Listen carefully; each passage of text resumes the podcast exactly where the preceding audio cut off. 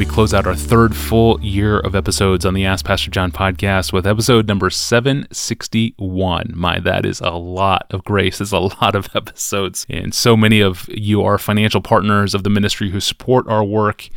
And I want to say thank you for partnering with us and for making those 761 episodes possible. As we near the end of, of one year, we get reflective. And as we approach the new year, we get prophetic. And one question we tend to see this time of year, Pastor John, looking into 2016, is this. Pastor John, from your vantage point, what are the biggest challenges facing the evangelical church today and into the near future? What events or issues come to mind?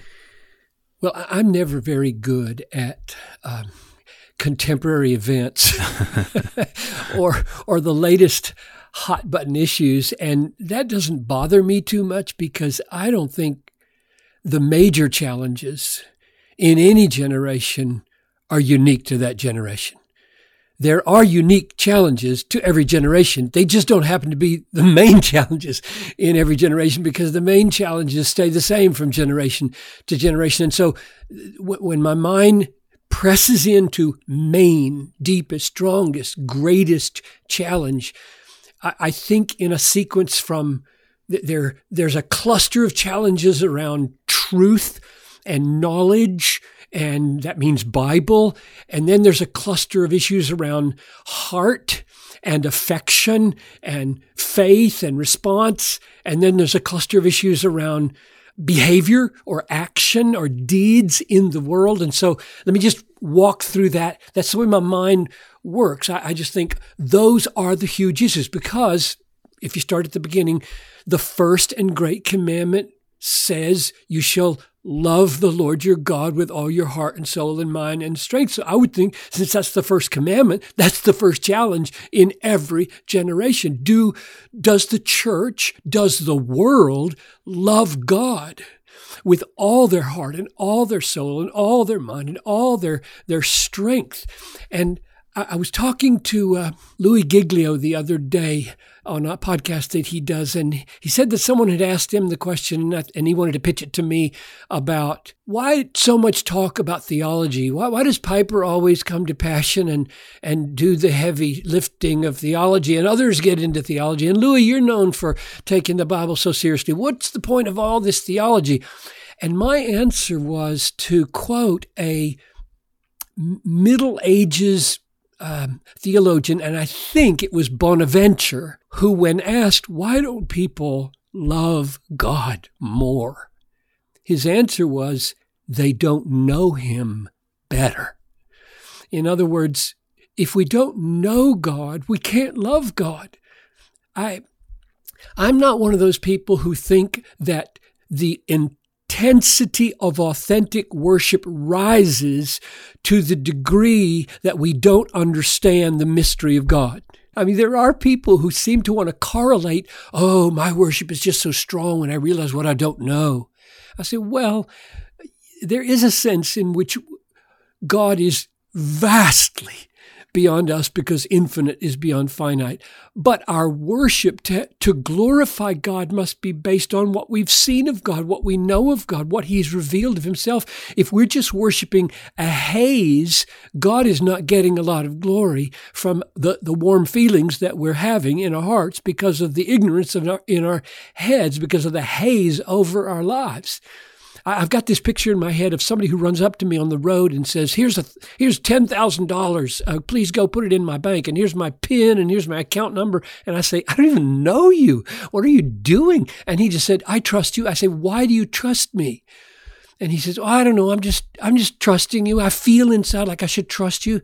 My response is not to be honored. I feel like this guy's a nut.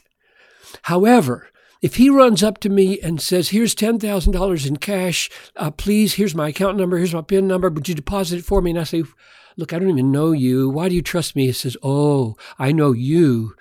We work in the same building. I've been watching you for a year. You're trustworthy. I'll trust you because I know you. Then I feel honored. And that's the way it is with God. If, if, if we if we say, "Oh, I'm just coming to God. I trust Him. I don't have any reasons for trusting Him. I don't need that theology stuff." God, God thinks we're nuts. we, we don't, we're not honoring him. We're honoring a haze. And so knowledge really matters underneath the commandment. You got to love God with all your heart and soul. So today, I think the biggest challenge is do people know God? Do people have a knowledge that is trustworthy? And therefore, a huge issue is what's the role of the Bible in the church today? And is it trustworthy? And are people basing their lives on it and they're preaching on it? Are they getting the whole counsel of God so that they can love the whole God? So, those are kind of the first two clusters for me all woven together. The knowledge issues is true knowledge being disseminated about God? Is the whole counsel of God really being taught in the church? Is the wholehearted love of God happening in response to this knowledge? And and that leads to the third cluster, namely, um, I'm teaching First Peter right now, and First Peter, if anything is competing in First Peter with prominence, with hope competing in prominence with hope. That's a big theme in First Peter. What's competing with it is good deeds, good deeds over and over again. So Peter has the conception that we should not be conformed to the passions of our former ignorance. Do you see the sequence there? Ignorance leading to passions, leading to bad behavior. And he says, no, you're not in your former ignorance anymore. You've got knowledge of God, knowledge of Christ, knowledge of hope, knowledge of the resurrection, knowledge of new birth, knowledge of the second coming, knowledge of his care for you at every moment in your suffering. You've got knowledge, and this knowledge is going to produce new passions, and these passions now conform you to a new set of behavior. And so over and over again, he says, keep your conduct among the Gentiles honorable and good so that when they see your good conduct they will glorify God on the day of visitation. So that that's our goal in this world. We we we're on a mission in this world to bring people to glorify God. That is the biggest challenge. So to know God to love God to act in ways that the world will stand up and say whoa Tell me the reason for the hope that is in you because you're acting in a way that is so counterintuitive to my hopes that you must have different hopes. And then we're off to the races in bearing witness to the, what he calls the excellencies yeah. of the one who called us out of darkness yeah. into his marvelous light. A new year with the same mission. That is so good. Thank you, Pastor John. And uh, as we step into the new year tomorrow, we will be talking about uh, the spiritual disciplines. And it's a good time to think through habits and patterns to set in place for our spiritual flourishing in 2016. It's always good to start the new year thinking about these things, and we'll do that tomorrow. I'm your host, Tony Reinke. Thanks for listening to the Ask Pastor John podcast.